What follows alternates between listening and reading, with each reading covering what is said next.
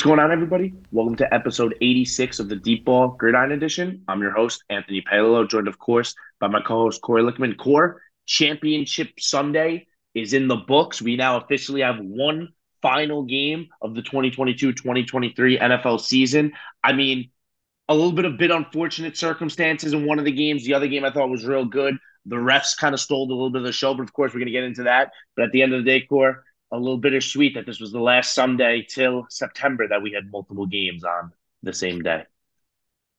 Yeah, I think it's kind of a shame, you know, like some unlucky circumstances for the 49ers. We'll get into that. But yeah, I think these were the four best teams in the NFL. And yeah, pretty crazy. We're down to one one Sunday left of NFL football. But hey, I, have been enjoying watching football, but yeah, I mean, I was I was pretty glued to the TV these last this this past weekend, so definitely getting ready to recap it.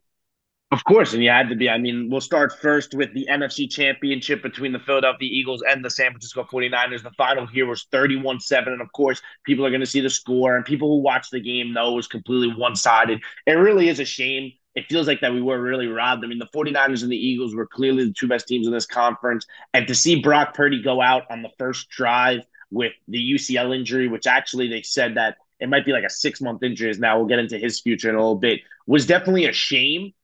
I think that, of course, that throws everything with the 49ers completely off of plans going to Josh Johnson, who's your fourth quarterback of the year, a guy who's literally been to half of the NFL teams, it seems like at some point in his career, just the definition of a journeyman. So you can't really expect to go win an NFC championship game on the road with Johnson at the helm.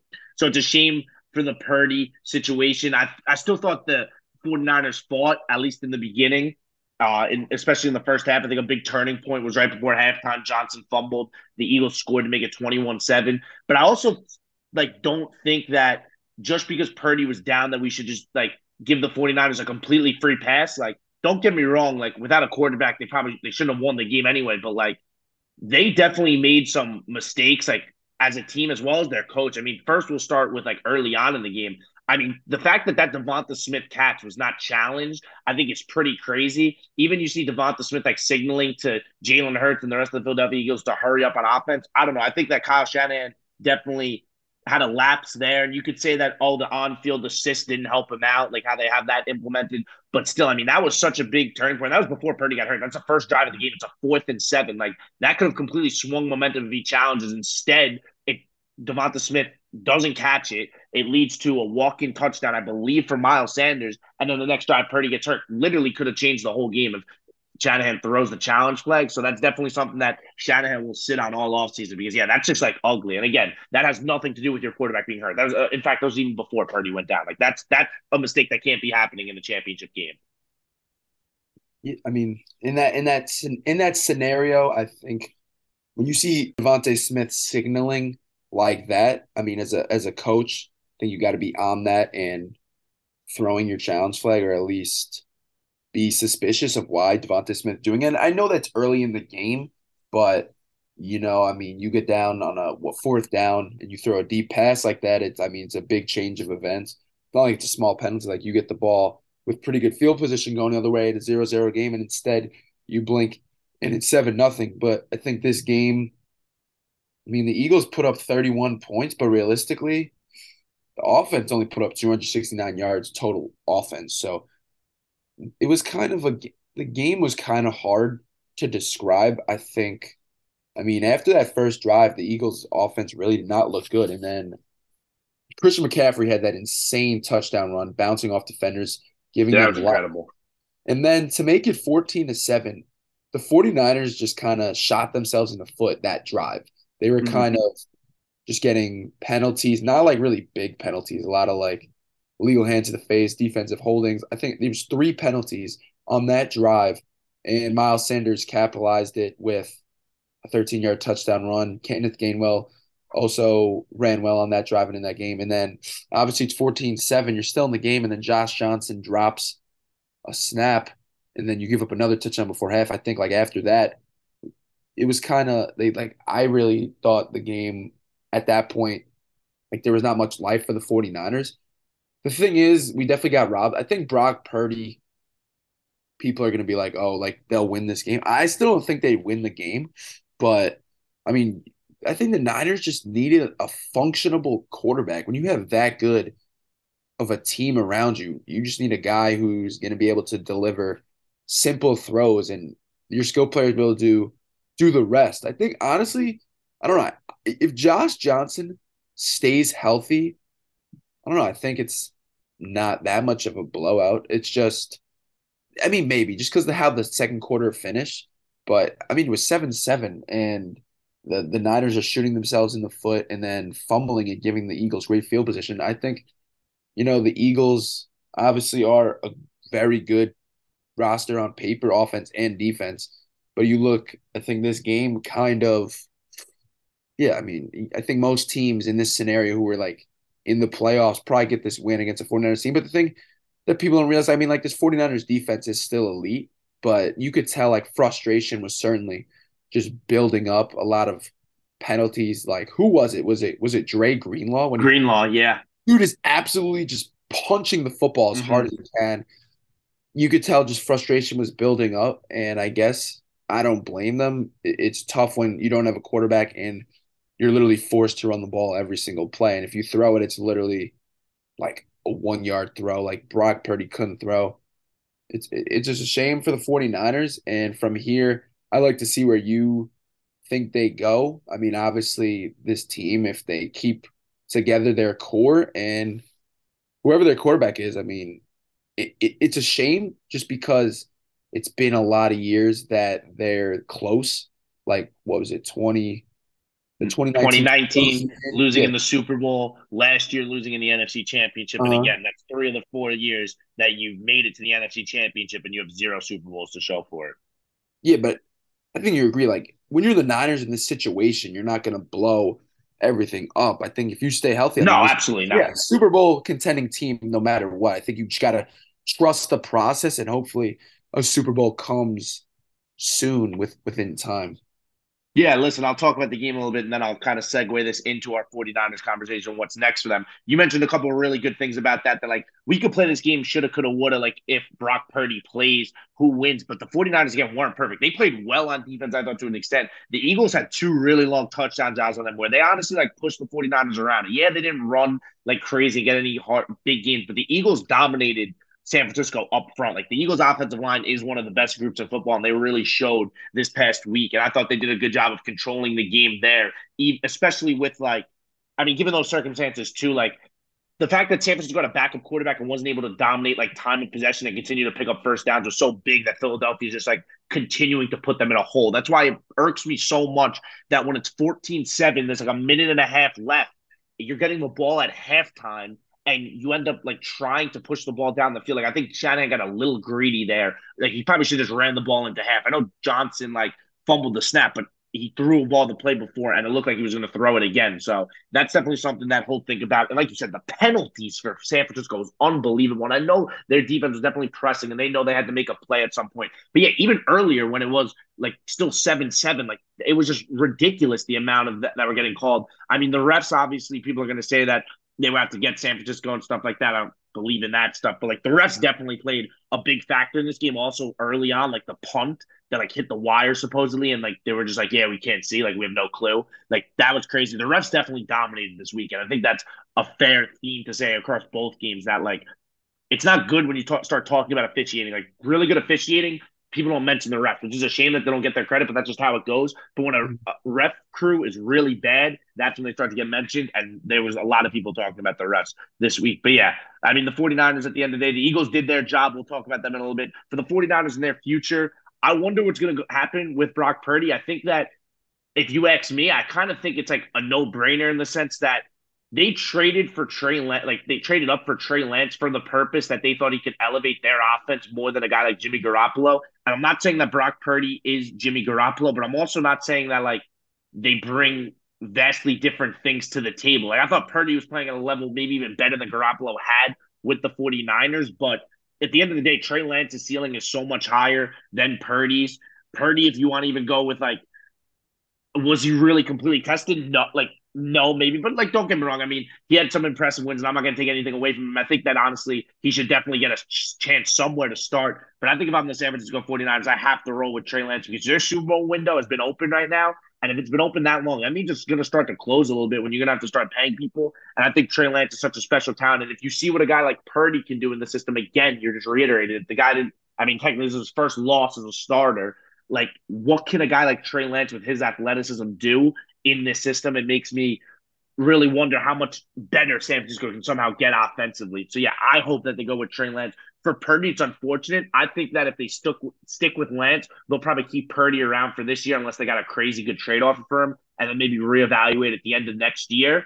But who knows? And um, I'm curious to think like, what do you think about Purdy as a quarterback and like his stance come 2023? Like, do you think he'd be good enough to start on another team? And if do you think it's the 49ers as well? See, I, I would think Purdy, honestly, the way he played this year, he did not lose a game. And I mean, against Seattle, he got the job done. And then, I mean, against Dallas, he kind of he won the game. I think the fact that he's out at least six months now, I think, I mean, you look at it, it's now, it's almost February. I mean, going to take you almost into August. That's almost like training, like that's training camp preseason. So I mean, if you're out that long, I, I don't think he's going to be the starter. I just think it's unfortunate, like he got hurt like that. I think it is going to be Trey Lance's job. But if he didn't get hurt, I mean, let's say he just like got out and he'd be fine in I don't know a few weeks. I would say would it be Brock Purdy's job? I mean, you look at Brock Purdy; he didn't lose a game, and the team kind of played like really, really well. I mean, Jimmy G gets hurt; they really didn't lose a beat. So I think, unfortunately, with the injury, it is going to be Trey Lance's job. But like with Brock Purdy healthy and back, I think he could definitely be a starting quarterback for some teams. I'm not like a, I'm not a, I'm not like other people. I think other people are acting like Brock Purdy's like amazing. I'm not going to say that. I just think on this team, you you play quarterback.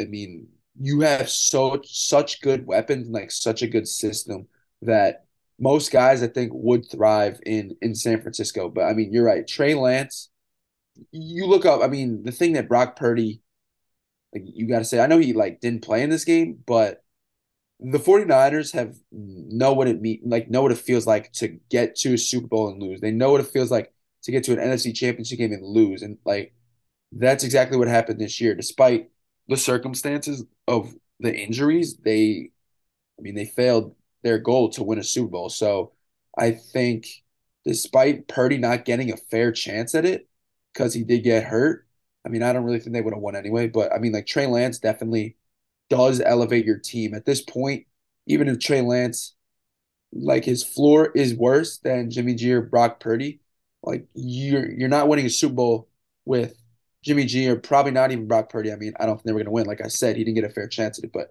like with Trey Lance, you're kind of swinging more for the fences, obviously, and you have a chance of winning the Super Bowl. So I think they're definitely going to ride with Lance in 2023, especially because Purdy got hurt. But I don't see Purdy going for anything more like in a trade offer right now than a third round pick. I think it also does it hurts him that he was Mr. Irrelevant. I mean, if this guy was a higher draft pick, maybe teams would probably think of him higher. But obviously, quarterbacks are in need all over the league. So I wouldn't be surprised if a team took a shot on Brock Purdy. The Jets, the Jets are like, hey, we'll give you a, a third round pick. You guys give us Brock Purdy. See what we do. I mean, I think it's going to be Aaron Rodgers, but I mean, hey, that's just like an example. I wouldn't be surprised. I think Brock Purdy's definitely displayed good quality football out there. That I mean, there's some teams in the league that would take a chance on Brock Purdy.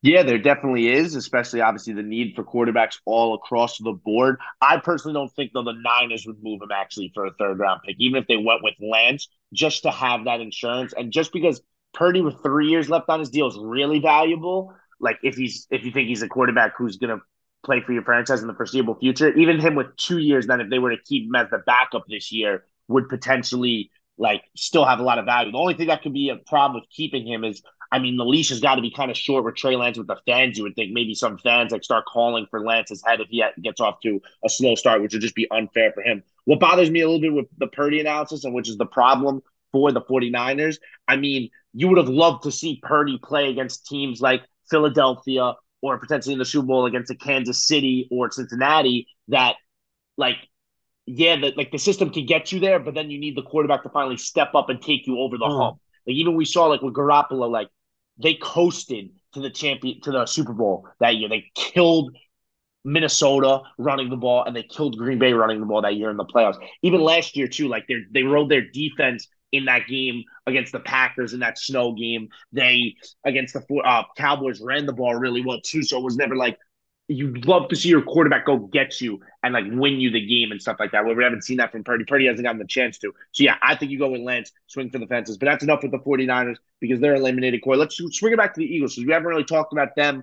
And I mean, look, it's an easy path for the Eagles to the Super Bowl. You played the Giants, who were a team that was definitely ahead of schedule, and then you play a 49ers team on their fourth quarterback for essentially the whole game. Like you said, they played all right on offense. I think their big problem too now is if you want to say that people trying to evaluate the Eagles have been like, oh, they haven't really played a ton of great competition all year and they beat who they're supposed to beat. And like they kind of like haven't like Hurts has never really had to go into a shootout, let's just say, and stuff like that. Well, that also hasn't been the case now in the playoffs. So they could potentially be in for a different style of game that they're not prepared for against the Chiefs. I mean, like you said, even the last two weeks, they have gotten up to leads and stuff, and they've just been able to dominate teams. Because I, I, like I'll even say like I thought they dominated the line of scrimmage offensively against both the Giants and San Francisco, and especially with neither team really posing that much of an offensive threat. It's easy for your offense to kind of like just coast and play conservative, but that's not going to be the same thing against the Chiefs. So for the Eagles, don't get me wrong, impressive and stuff like that. They put up 31 points again, a little misleading against one of the top defenses in the league, but yeah, uh, not your typical, if you ask me, Super Bowl run. Like they haven't played their starters really in the fourth quarter. It almost seems like. Of course, they played their starters in the fourth quarter of this game, but you know what I mean. I don't. Did did Hurts finish this game? Nah, Minshew. Minshew finished. That's it. what I'm saying. So now that's absurd that your quarterback has not finished the game in either of his playoff games. If you ask me, like I think that's pretty. Like that is pretty crazy. I think it's definitely crazy, but I'm not going to say it's like I don't think it's. all. I'm, I'm, sorry because I don't think it's a problem as well. Like I think yeah. that, like you know what I mean. Like I'm not going to sit here and be like, oh, the Eagles are going to lose solely because they haven't had like big game experience in that sense. No, I just think it's just like very unordinary is what I'm going to say. I mean, look mm-hmm. at the Rams last year. You know what I mean? Like in the playoffs last year, they played like down to the wire in the divisional and the championship round, and yeah. even in the Super Bowl. I mean, yeah. I mean, you know, like briefly look ahead to the Super Bowl. I mean, the only thing the Chiefs definitely have more like close games. I mean, that game over Cincinnati we'll get into was an absolute nail biter. They had to be battle tested. I, I I still think the Eagles, like I know they've had a like almost like a Mickey Mouse road to the Super Bowl, but I don't think this is a Mickey Mouse team. And this one, it kind of seemed like they kind of struggled throwing the ball. They kind of leaned on their O line and in their running game in in this one. But I, I still have confidence in the Eagles. Honestly, I mean Jalen Hurts I know I don't think he's 100%. I mean, it's clear he's not 100%, but he's going to have two weeks to rest, just like Patrick Mahomes. And Hurts has displayed ability this year to be able to sling the ball downfield and and throw it. So I'm not really I'm not like obviously it's unordinary that like they haven't had to play their starters in fourth quarters of these playoff games, but and and they haven't really had like like a big big time win, but I mean, I, I think they're ready for a game like this. Like, I don't think Philly, I mean, Philly is kind of a small favorite right now for the Super Bowl. I think Philly is, is able to beat you in a multitude of ways. I don't think it's just like they have to get up and then they have to run. Like, if Philly got down in the Super Bowl, I don't know, 10 nothing, I wouldn't count them out. Like, if the 49ers got down 10 nothing, I wouldn't, I just wouldn't have really much confidence. It's just, Jalen Hurts, I have confidence in him. I I know he's not 100%, I said, but I still think Hurts can lead Philly like on that offense. I mean, the offensive line is absolutely ridiculous. It's just, I don't know, they're just such a very well balanced offense. I think if the run game's not going well, I'm, I, I have confidence in Jalen Hurts to get it done, even though he didn't really against the 49ers, but also like the Chiefs defense is not going to be as good as the 49ers. But I think this Eagles team is a really good football team. And yeah, I think they're very balanced and can definitely beat you Like they can beat you in a grinded out type of game, and then they can beat you 38 to 35. I have confidence in them in both ways. Yeah, that's like one thing I'll say about this. I mean, yeah, maybe they did have a little bit of struggle throwing the ball early in the game when it still was close. But I mean, what are you going to do? You're going to tell them, oh, yeah, you should have thrown the ball when you're up 21 7, pushing San Francisco around up 28 7? No, like, come on. You're going to play to win next week and stuff. And again, like he's shown Hurts that he's making so many, so much progress this year as a thrower that it shouldn't worry me. I mean, like I said, people who have doubts, he potentially could prove them right on the biggest stage or prove them wrong on the biggest stage. What I want to kind of talk about too, though, we talked about like their weaker type run to the Super Bowl, though. But if you look back at past NFC champions, core, if you ask me, I mean, we were talking about this a little bit before the show. Like, I think the Eagles are a better all around football team than the Rams were last year. I think, yeah, maybe the Rams have a little bit more star power, you can say. Like, I mean, there's no Aaron Donald on the Eagles, even Cooper Kupp to that sense. But like, top to bottom, there this roster has absolutely no holes. The Eagles, it's actually incredible. Like, what is the worst position on the Eagles? I actually like am not hundred percent sure. Maybe like their linebacker, their linebackers, maybe, but like TJ Edwards has been so good this year, and like Haason Reddick, I mean, he's an edge, but again, had what fifteen something sacks this yeah. year. So Reddick's a monster. Like their run game's amazing. I mean, they don't have like an elite talent at running back, but they do it by a committee. It's just crazy how good this team is from top to bottom. I mean, would you agree with me that they're like better than the Rams last year? I mean, just going back a little bit further on that line, like the last three NFC champions are the Rams, the Bucs, and the 49ers. Obviously, with the Rams and Bucs being Super Bowl champions. I actually think the Niners a couple years ago would give this Rams team would give this Eagles team like a good game hypothetically if they matched up. Which which is fair because I thought the Niners with Purdy were just as good as that team a couple years back. So that makes sense. You know what I mean? But even like the Bucs team, like I think the Eagles are a more dominant team than that Bucs team was. I, I honestly agree. I'm not trying to just like follow what you said, but yeah, I think this this Eagles team, despite the run, the Mickey Mouse kind of run, like this team is not fraudulent. It just it's a star-studded team. I mean, yeah, like, like they don't have a top top superstar, but like there are stars on this team, like all over the field, offense and defense. I think they're better than the Rams. I'd probably give the slight edge to the Bucs just because they had Tom Brady. I mean, they had Gronk, AB, yeah, that Bucs team was Evans, Godwin, really good defense. I mean, that run defense, and then I mean, like Devin White, they had a, they had a good defense. I mean, I'll, I'll put them over the Rams overall because I just think the Rams didn't have as much. They didn't have like as much like a well-rounded team, like you said. Like, yeah, they had Aaron Donald, Kupp. I mean, Odell was Odell got hurt, but I'd probably put the Eagles behind just the Bucs. I'll even put them over the Niners just because I mean that Niners team obviously was really good, but I don't know. Jimmy G obviously another I mean maybe him and Purdy are kind of similar. Like I just don't have confidence in um in in in Jimmy G to get it done in like big games. And hey, you can call it fantasy bias. Like I have confidence right now in Jalen Hurts to deliver like what is needed. I mean, he did miss some throws in this game, honestly, but I still think Jalen Hurts is able to elevate his offense. So I'll put I'll put the Eagles only behind the the 2020 2021 Bucs.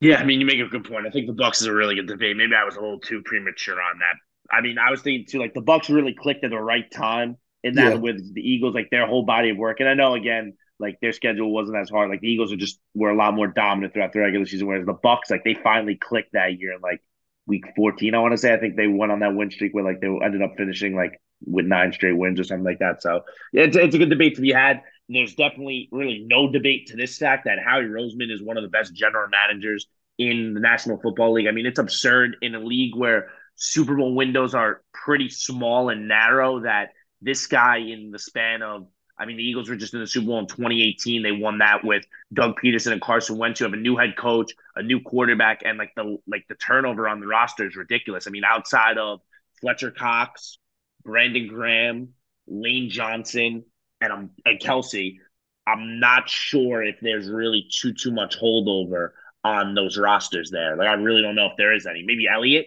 Elliott was the kicker, maybe his yeah. rookie year, possibly. That that could be like it's just absurd, like how well he was able to develop this team, build the team inside the trenches, wh- whether it was through the draft, and then develop. Obviously, Jalen Hurts is going to be his home run. And then on top of that, then finally, when he saw the window start to open, like it, it creeped open, you can say, like going into the offseason this year, you were like, all right, if you get a really good step from Jalen Hurts in the right direction, if we can put some talent around him, this is completely a Super Bowl team, no doubt about it. And what did he do? He filled some of those voids. He brought in CJ Gardner Johnson. He drafted Jordan Davis to beef up that run defense. And of course, the big one is he went out traded for and paid AJ Brown. Just an awesome job from Howie Roseman. Definitely something that other executives around the league need to learn from and see about how you're able to do that. Because I mean, yeah, I mean, it's crazy that on a new head coach, and Sirianni's only second year and stuff like that, Jalen Hurts go in his third year that they are back in the Super Bowl and favorites right now, I believe, as you said, in the Super Bowl. But we're not going to talk about that. That's enough Eagles talk for the week. Obviously, we're going to talk now about the next game. Our Super Bowl coverage will be on next week. So we'll get back into the Eagles and talk a lot more about them. Maybe you didn't hear enough about their strengths and weaknesses, but that's all for next week's episode. With that being said, Corey, we will turn it over to the AFC where we got a lot more competent, like a lot more of a competitive game there between the Kansas City Chiefs and the Cincinnati Bengals core. They went into Burrowhead, as some people would call it, and the Bengals came up just short. The Chiefs 23 20 victory, thanks to Harrison Butker's 45 yard field goal with about four seconds left. Obviously, the big one will be the play right before that field goal. Joseph Ossai trying to make an unbelievable play, just a little like control. He played so good down the stretch in this game, and really, honestly, just a bonehead move. And again, you can't halt the guy for the effort and stuff like that, but you got to have a little bit more situational awareness. Mahomes is clearly long out of bounds. He already was out of bounds, and he hits him, sets them up for 15 yards. Now, I don't think that it was necessarily like a lock if he doesn't get this penalty that the Bengals would have won. That's what a lot of people I don't think are understanding too. I thought the Bengals, I thought like they played really good defensively in this game. I don't think that like offensively they had like some struggles with Chris Jones specifically at the defensive tackle position. I mean, they had like what, like four sacks early on in this game. Yeah. Kansas City, they settled in a lot. Cincinnati, and they made a couple big plays. Obviously, the big play to Chase and the touchdown to Tee Higgins as well. But I mean, again, Patrick Mahomes just continues to prove why he's the best quarterback in the sport and one of the best quarterback talents that we've ever seen. I mean, playing with that high ankle sprain, playing without Juju Smith Schuster, Mecole Hardman was like in slash out of this game. He barely played. Kadarius Toney went out early. I mean, at some point, score they were lining up Skyy Moore, Marquez Valdes-Scantling, who had an unbelievable game, and Marcus Kemp, who was just elevated from the practice squad. Obviously, Kelce as well too. But Mahomes, three twenty six in the air, two touchdowns. Obviously, that huge scramble that was set up by the penalty to get them into field goal range. He had that one bonehead fumble. I'll give it to him. Like that was really bad. But I mean, outside of that, again, just a real good game for Kansas City, and they were not going to get beat four times by this team, and it was pretty evident. So yeah, really nice, an all-around team win from Kansas City too. I said Mahomes was really good, but again, that would be taking way too much away from their defensive line because their defensive line was awesome in this one. This was definitely a complete win for for Kansas City, and you could tell how much it meant to to all their players. I mean, after the game, they completely took this personal from from, from the Bengals calling Burrowhead and just kind of coming in there like they, I don't know, like they already won something. Like the Bengals obviously are a good team, but realistically, like you play to win the Super Bowl, and after two like two years, I mean, last year like they weren't supposed to do anything, and they made it to the Super Bowl, and I think this year they kind of, I don't know, they beat the Bills and kind of got like some a sense of like entitlement that like they were just gonna walk into like Arrowhead and, and win it, and they could just say Burrowhead, but you look at this game, the Chiefs obviously a lot a lot went down. I mean, yeah, Juju gets hurt, Kadarius Toney gets hurt, Mecole Hardman gets hurt. You're you're lining up guys, yeah, like Marcus Kemp. I mean, I think Isaiah Pacheco is actually like such a key piece to, to the Chiefs for sure. I mean, his ability to run, he just runs so hard and ability to just like burst and break tackles, honestly, was pretty impressive. Like that play think there were like three guys near him. He broke it and like continue running forward. But I mean, Joseph Ossai, obviously, it's a tough moment for him. Obviously, a young player. You don't want to make a mistake like that. And obviously, like they definitely don't win the game if he doesn't commit that. But I think you're looking at overtime because the the way the the like the weather was going, like Harrison Butker is not kicking a 60 yard field goal for the win. And yeah, I mean, it's just tough for the Bengals, but Patrick Mahomes, I mean, he just proved in this game he's the best quarterback in the NFL for sure. And obviously, I mean, like his resume right now, if he gets a Super Bowl, if he gets a win against the Eagle Eagles, I mean, you got to like start cementing Mahomes already. In my opinion, I'm not even like exaggerating. Like as an all-time great, like the stuff he's done in five years as a starter is absolutely remarkable. And in this game, he just found a way to, to get it done despite, I mean, key receivers missing. It didn't matter. Dude even had, I don't know, like how his ankle was feeling. I mean, it didn't look like a high ankle sprain. I don't know. See, I don't know what Patrick Mahomes is feeling. I mean, obviously they probably gave him a lot of treatment with like the modern technology we have today. But yeah, I mean, he, Patrick Mahomes is just a winner, and he went out there and got the job done for his team. Travis Kelce caught a touchdown in this one. Marquez Valdes-Scantling stepped up. I mean, Mahomes just just different. I mean, Josh Allen, I say, kind of just makes like unreal plays, but like Mahomes himself, his ability to improvise and then just like these sidearm throws on the run, like that throw to Marquez Valdes-Scantling, I thought was pretty impressive. And yeah, that fumble, it was pretty brutal, but end of the day, I think the Chiefs just showed in this one that yeah, they're still like top dogs in the AFC.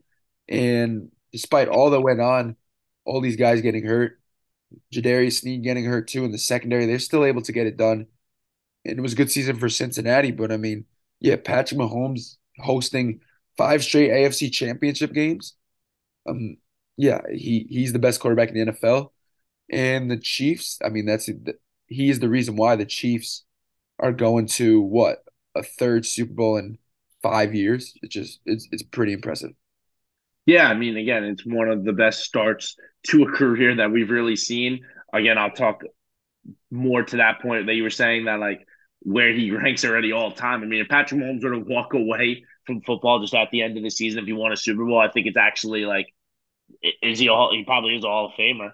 Right? Like it's, it's it's it's actually insane to say that the guy played five years, but he makes the hardest position in sports look so easy day in and day out. And again, that throw to Marquez Valdes-Scantling was incredible. And I think, again, what makes the Bengals then their effort so well is that like he played good Mahomes. Don't get me wrong, but I mean, again, they like kept him in check for lots of this game as well. They did a really good job of limiting the ground game as well. I think Lou Anarumo again had a really good game plan for the Chiefs. I mean, that touchdown to Kelce, I believe, was on like on a fourth down. It was kind of like on a broken scramble too, as well. Like Kelce just kind of like posted up in the end zone, almost just like got like good inside leverage on. I can't. Maybe it was Vonn Bell. I want to say. I don't remember exactly who was in that game, but yeah, I mean Cincinnati's defense like kept them in it enough. But I mean, the Chiefs' defense really got a lot of co- contributions, as we mentioned, all over the place. I thought Burrow played all right through the interception on with the T. Higgins ball twice. Like the first one where it looked like maybe a little bit of a miscommunication, and then later threw into double coverage on a similar play that he threw the touchdown or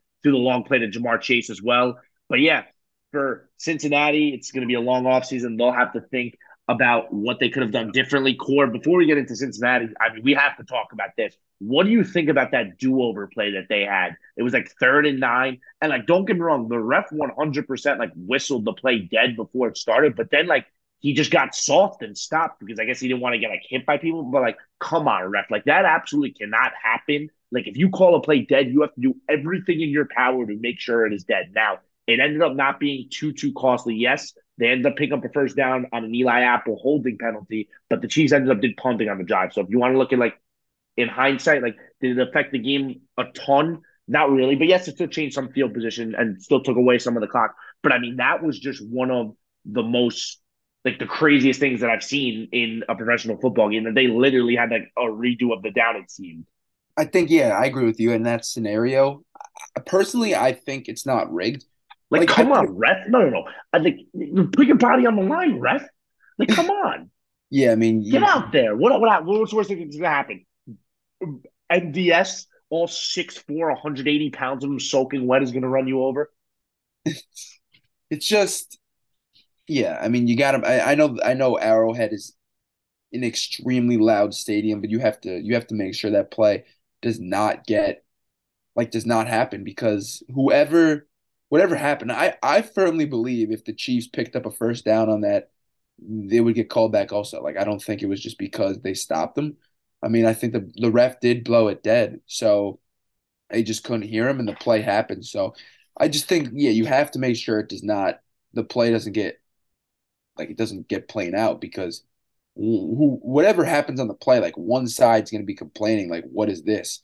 Like, do you do you agree? Like, you think it, like it's not red? I think if the Chiefs, no, no, no yeah, no, the play, yeah, of, of course, like the Chiefs still like if even if they were the first time, it still would have been a. The problem also was that they let the punt team run onto the field, and then the refs like grouped together, and they were like, "I yeah. called the play dead." Like that is horrible optics. Like you know what I mean? And, and, like especially like I mean again, two independent games and stuff like that. Like the first game, the 49ers, yeah, they committed a lot of penalties and stuff like that, but like like you can easily like that game was dominated with flags and like certain spots on third downs and stuff like that. And then you get to this game and then you see a, like something like that. It's like, come on, guys, like what, what what's going on? Like that, like that is just such an avoidable mistake that happened. And again, that's just gonna like it's such a bad image for the NFL right there. That like that sequence of plays. Like I said, it's good that like the Chiefs ended up scoring a touchdown in that drive still, but that's just like horrible to pull the punt team off the field and then bring them back on for third down. Like it just like, especially like with the Chiefs advancing and stuff. I don't know. It's just it's just a lot. It sets the NFL up for a ton of criticism, and that should never ever happen again. If you call a play dead, then you have to absolutely 100% commit to doing it and keep running and throw your hands up in the air like I'm doing right now, but you can't see me. So that just absolutely has to happen. But at the end of the day, they got like they ended up punting. And then I believe after that, actually, Burrow throws the interception to I forgot who picked it off, but T. Higgins made a great tackle on that play, by the way. Not talked about enough that almost saved this game for the Cincinnati Bengals. T. Higgins like touching him down, that was huge because it ended up leading to um the Mahomes three and out. Burrow got the ball back with a chance to potentially win the game. They ended up punting, and then Mahomes sealed the deal. Core, what do you think about Joe Burrow? This stat seven playoff games has not thrown for a touchdown in the fourth quarter. How do you feel about that? I have mixed opinions on it. I still think like Joe Burrow's a winner and has kind of ice in his veins, but it's it's just shown when it gets to crunch time. He, I mean, he himself hasn't really gotten it done. Even last year, I mean, McPherson was hitting all these game-winning field goals. So, yeah, I mean, I think Burrow. I think if I'm if I'm to hear that, I think it's that he he's good, but I mean, he still has like ways to go like to be one of the best in, like he's I think he's obviously still one of the best quarterbacks in the NFL, but for sure, I mean, he's got like you got to step up in the fourth quarter when when you need when you need to move the ball and you need to get the ball in the end zone. I mean, you got to get it done. He hasn't been able to do that, so I think Joe Burrow. I'm not gonna. I I think Joe Burrow is a very confident player, but sometimes it seems like he crosses the line of almost cocky, especially just I don't know, maybe I'm not gonna like throw anything out there because I'm not saying it affects his play, but I mean the guy is always smoking cigars. Like maybe lay off the cigar a little bit and you know like throw a touchdown in, in the fourth quarter of a playoff game and then like you could smoke some cigars. I mean Patrick Mahomes, I don't think is out here smoking cigars after winning like an AFC champion AFC championship game. I mean I know Burrow got to the play um got to the Super Bowl last year, but wasn't he? He was like the guy's like smoking cigars after they beat the Bills. I think he's kind of I wouldn't say like a look in the mirror because I think Joe Burrow is top quarterback in the NFL, but maybe just be a little more humbled. He is very confident, but just like a little more humbled. And yeah, just pick up your game in the fourth quarter of the playoffs. I think it's that simple. Yeah, I don't want to take anything away from Burrow. I mean, the guy's still undoubtedly, if you ask, still even think he's a top five quarterback in the NFL and stuff like that. But I think that maybe certain people give him just a little bit too much love. And I think that if he goes toe to toe with Mahomes in this game, the uh, the Kansas City Chiefs aren't moving on to the Super Bowl. The Cincinnati Bengals win this game and they go to the Super Bowl. Like I said, I'm not also taking anything away that like Mahomes severely op- like Kansas City's defense played really good in this game. They were beat up up front, Cincinnati offensively, and it showed. Again, Frank Clark did a really good job. He always shows up in the playoffs, and Chris Jones again completely dominated this game. Probably, arguably, you could say should be co MVPs with Mahomes of this game. So yeah, I don't want to throw it all on Burrow and stuff like that. But yeah, I mean, core. Maybe I'm going to be a little bit passionate on this because I just don't like how the media has portrayed Cincinnati and stuff like that. I haven't been on. Yes, they're a good team. Core. They were ridiculously cocky. They have not won anything. They lost in the Super Bowl last year, and then congrats, you got a nice win on the road against a really good Buffalo team, and you dominated them. Hats off to you. But they're really calling you Burrowhead before the week. They're like saying that they're going to take the DNA test with. Mah- Are you kidding me? You guys haven't won anything. You would have thought that this was the prime Patriots, and they still would have never stood for that stuff. They, they deserve this almost in their face. Again, they had not earned anything, and they were talking way too much. And I thought they were just. Don't get me wrong. There's to believe in yourself and to have a ton of confidence is one thing. To be arrogant and cocky is another. And yeah, I mean, don't get me. I am as a neutral party. I am very glad it's Kansas City in the Super Bowl, not Cincinnati and stuff like that. But with all that being said, I mean, it's still a real impressive two years, a crazy good turnaround from how they were the worst team in the league in 2019. And now they went to the Super Bowl last year and just went beat the Bills and went toe to toe with Mahomes again in the AFC Championship game. Now, their future, we mentioned Super Bowl windows. How open are they normally for? Their Super Bowl window still open, if you ask me. But they got an interesting offseason ahead of them, core. Jessie Bates, Germaine Pratt, um, Vonn Bell, Eli Apple, all four of those guys, free agents, big contributors on their defense. Lou Anarumo, too, did get an interview with the Arizona Cardinals. So who knows? Maybe potentially they could lose their defensive coordinator, who's one of the best kept secrets in the NFL. On top of that, they have to pay Burrow, who's extension eligible, potentially T. Higgins as well, who's extension eligible. So yeah, I think that this like it lined up for the Bengals to have a real shot this year, and it, it is a shame that some of their offensive linemen got hurt because if they are if they were better up front, I think that they do have a chance to really win this game against the Chiefs and stuff like that. But with that being said, I think again we haven't seen the last of them. I think this was the first, well, the second of many that we'll see between Mahomes and Burrow in the playoffs. But yeah, it's got to be a little bit upsetting for them. But I mean, if you're not a Bengals fan, I don't know really how you could have been rooting for this team because I again I just thought they were way too cocky personally. I think they were very cocky, but I don't know. I still think they were definitely people rooting for the Bengals. Oh, they definitely were. They definitely, they're an easy team to root for, Cord, too, because of course, like, you know what I mean. They are an easy team to root for, but I don't know. I just thought they were like again, like yeah, yeah I, am a big, I'm an old school like pay your dues type of person and stuff like that. Uh-huh. Like I, I, I, don't like that. That, that didn't that did not sit right with me all week.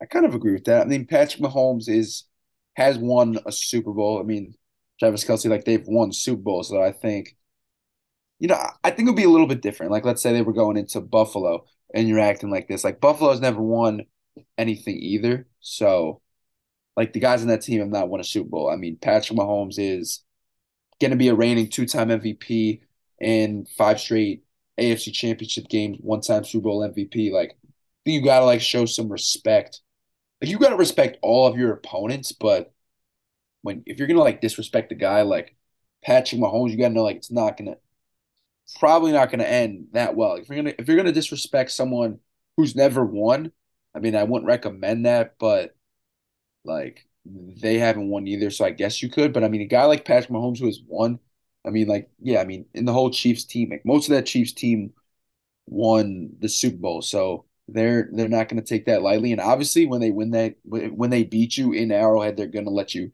hear about it. We we got even Patrick Mahomes' dad saying he's like smoking that Joe Burrow. Like they're all just they're all just clowning the Bengals, and they kind of deserve that. But hey, maybe the Bengals. I hope they could look at this as hey, like a learning.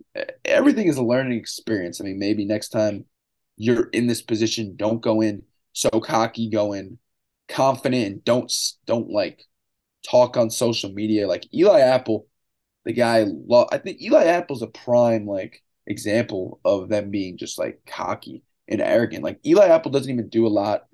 I mean, yeah, he he, he, like, he, he played. I actually give Eli Apple the credit. I thought he played pretty well on Sunday. I'll give that to him.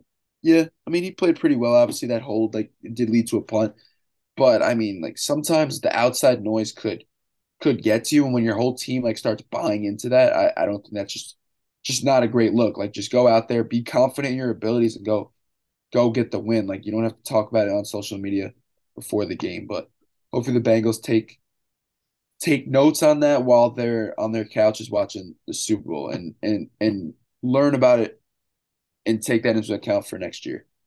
Yeah, I mean, because like it's still at the same like this is a special team. I mean, they got a real core. I mean, one of potentially the best duos in the league, quarterback to wide receiver, in Burrow to Chase, and then on top of that, T Higgins as well. Yeah, I mean, they were right there this year. They're a piece away and potentially even just a couple healthy linemen away from playing uh-huh. next Sunday. But you know what? At the end of the day, they came up a little bit short and they'll go back to next year and hopefully they can get back to the Super Bowl and make it a second time in three years come 2023. With that being said, like we said, we are not going to talk Super Bowl prep yet. That's going to be for next week, Core. Instead, let's talk about the head coaching carousel, Core. We finally got some hires coming. It took a while. We're finally there. We'll talk about the one that happened last week before we get into two that happened today, literally within minutes of each other. First, we'll talk about the Carolina Panthers. They opt not to go with interim head coach Steve Wilks. They instead hire Frank Reich. Reich obviously was the former head coach for the Indianapolis Colts and had an above 500 record there in his four and a half or even yeah four and a half years he was in Indianapolis. Maybe it could be five and a half as well. Don't quote me on that. But I think it's a really good hire for the Carolina Panthers. I mean, this is funny that like they have this connection. It's not like not intentional in this sense, but when Doug Pederson was hired with the Jaguars last year. Obviously, he was tasked to take Trevor Lawrence to the next level. Obviously, a guy who had coached young quarterbacks before and kind of had an offensive mind, a veteran coach with head coaching experience. Right coming from Doug Pederson's coaching tree, actually, that's where the connection is. Again, is going to be tasked to do the same thing with the Carolina Panthers. Obviously, they're picking ninth in the draft. So I think this is a really good hire. I think that whatever quarterback that they draft will benefit a lot from him. I think that again, anytime you can hire a coach that has had experience, recent experience winning in the National Football League as your new coach, I think it's a really good hire. Those coaches aren't really necessarily made available often. I think that he got the short end of the stick in India a little bit with how his quarterback situation was and who he was given, and potentially even who he chose, because I'm sure he had some say in that. But yeah, for Reich, I believe he was the first quarterback actually when he was a player for the Carolina French, the Carolina Panthers franchise, and now it's a little bit of a reunion for him. So good for Frank Reich and good for Carolina fans. I mean, Carolina gets a new coach. I definitely expect them. I think. I mean, I don't know who they're going to have in the draft, but I, I don't think it's going to be like I think Frank Reich new coach, you try to bring in a new quarterback. I honestly don't think it's going to be Sam Darnold. I mean, maybe Sam Darnold will like start the season. I don't know who it's going to be if they if they trade up. But yeah, I mean, Frank Reich obviously when he was with Philly back when like Carson Wentz was a little bit, you know, like younger and, and better.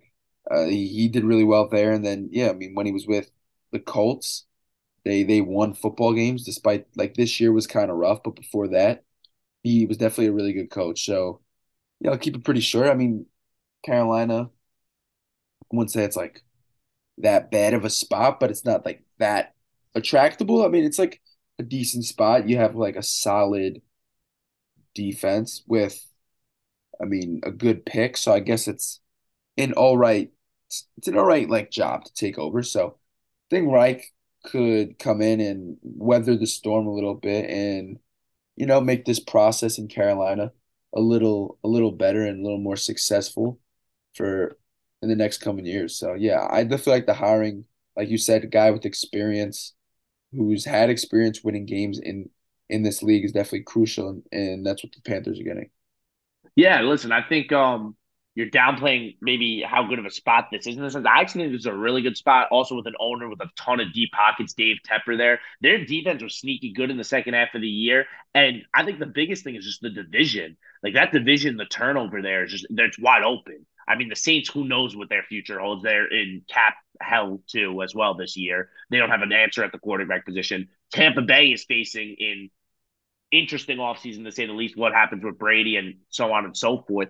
And then Atlanta's kind of starting their rebuild in the sense with Arthur Smith, and they're still looking for a quarterback there. So, I mean, I think there's a path that if Reich gets good quarterback play in year one, that this Carolina Panthers team could win the NFC South. So I think this is a good spot for him. I think this is a really good hire for the Carolina Panthers. Hopefully they can make some moves in the in free agency, and then we'll see what they do Uh, in the draft. I think that they probably might have to go up a little bit to get one of the top three quarterbacks. But if they like a guy like Anthony Richardson potentially, I think at nine, that's probably a good spot for him. I think Stroud and Levis might go a little higher. I think there's going to be some pressure from teams trading up, but we'll have to wait and see. The big head coaching hire court just happened today, recording on Tuesday. Sean Payton is getting hired by the Denver Broncos. They are paying him a ton of money. They are also trading a first and a second round pick to New Orleans for Sean Payton.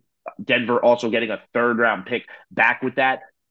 Back to back off seasons, Denver swings for the fences. Last offseason, they go for Russ, and Nathaniel Hackett was his head coach. That was a disaster. This offseason, they hope that Sean Payton can help rejuvenize Russell Wilson's career. Of course, I'm going to think this is the best hire they could have possibly made. Payton was one of the best coaches in the league until he stepped away um, at the end of the 2021 season. So, yeah, I mean, almost like a must hire in the sense for the Broncos once they realized they, they could potentially get him and he was interested in working with them. It was almost like, all right, we have to do everything in their power to come get him with what mess they potentially created with Russell Wilson. But yeah, I mean, Sean Payton has really won with whoever was at his quarterback. Obviously, he had all that success with Drew Brees and stuff. But again, uh, undersized quarterback who he was able to get the most out of.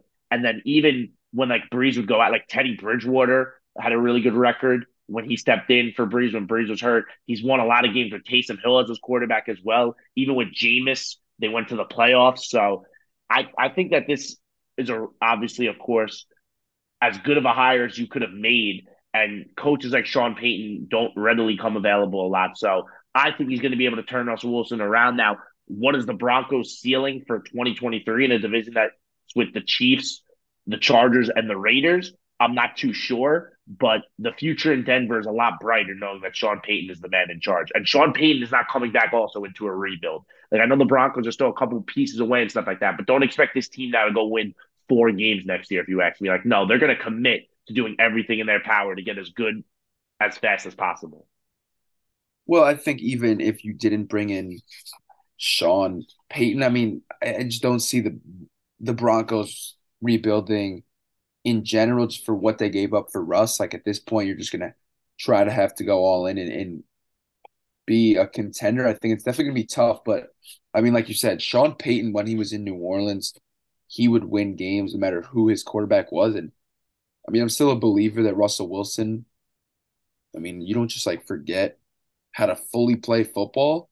Like maybe, yeah, he's not as good as he was in like Seattle, but I mean, it's tough to think of this Broncos team as a contender, like to win a Super Bowl anymore after how bad they were this year. But look in the AFC West, like they're not they're not going to be better than Kansas City. I mean, if it's like a night and day, like they just completely flip the switch, maybe. And I don't even think. I mean, we'll talk about Justin Herbert. Um, they just got Kellen Moore as offensive coordinator. Uh, if we even talk about, it. but yeah. So I, I would say like maybe if like they absolutely like Russ just come back, they could finish above the Chargers. But I really don't think that happened. Like I realistically think this at best is is a third base team in the AFC West. I mean, it's a really good division. But yeah, I mean, Sean Payton's definitely to come in there, change things up, and I expect this Broncos team to not obviously not be like they were this year. I still I think they'll win games.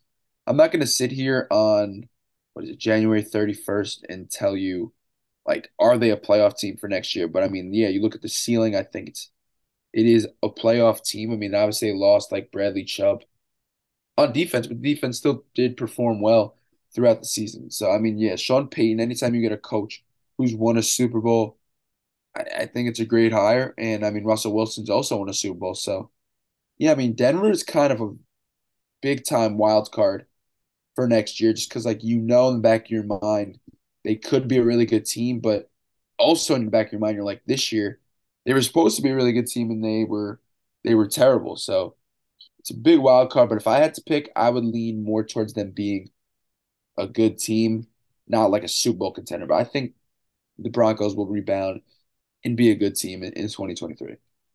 Yeah, I could see them being like a Miami this year. Maybe like at certain points where they're at their peak, that you think that wow, this is a team that could go toe to toe with Kansas City and Buffalo and Cincinnati maybe in the playoffs.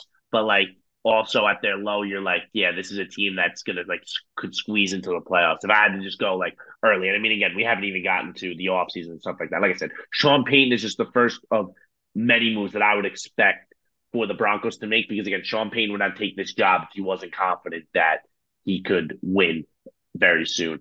DeMeco Ryans one of the hottest head coaching candidates. A lot of buzz around him potentially even going to Denver. He passed up the Denver job. He, it's a little bit of a homecoming for him. He used to play for the Houston Texans. Now he will be the head coach there. Six year contract, which I mentioned that because back to back years, both David Culley and Lovie Smith were fired. So hopefully not DeMeco Ryans will get a fair chance to rebuild this organization. Obviously, with the second overall pick, it looks like they're going to go quarterback. We would be stunned if it wasn't a quarterback curious to see who he hires as his offensive coordinator there because obviously they're going to be like given the job of developing that quarterback. But yeah, a guy who really rose once he got to the 49ers and in their organization. And the 49ers have, have this incredible reputation now of developing head coaches under Kyle Shanahan. I mean, first Saleh, Mike McDaniel, who looks real good, and now DeMeco Ryans. And again, they lost Saleh, who was one of the best defensive minds defensive coordinators in the game and they get Ryans and their defense only got better. So I think it's an awesome hire for Houston, a young up and coming coach who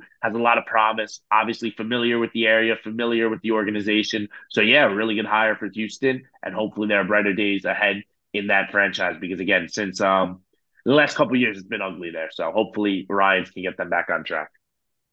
Yeah, I mean DeMeco Ryans obviously a young coach kind of. I mean, you look around the league, younger coaches kind of do do well these days. I mean, obviously, you look at guys like uh, Sean McVay, Kyle Shanahan. I mean, Nick Sirianni, young coaches. So I mean, DeMeco Ryans, DeMeco Ryan.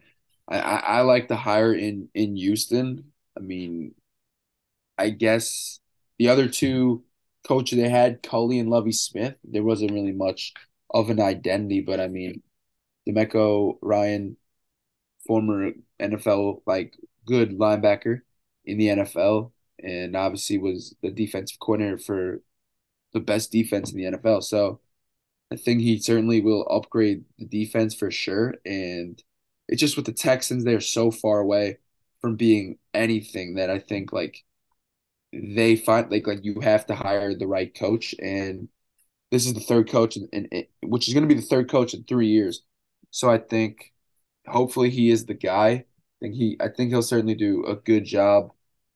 Like you said, a homecoming. So I expect him to do a solid job. I don't know necessarily if it'll like translate to wins right away, but I expect him to at least be given a chance.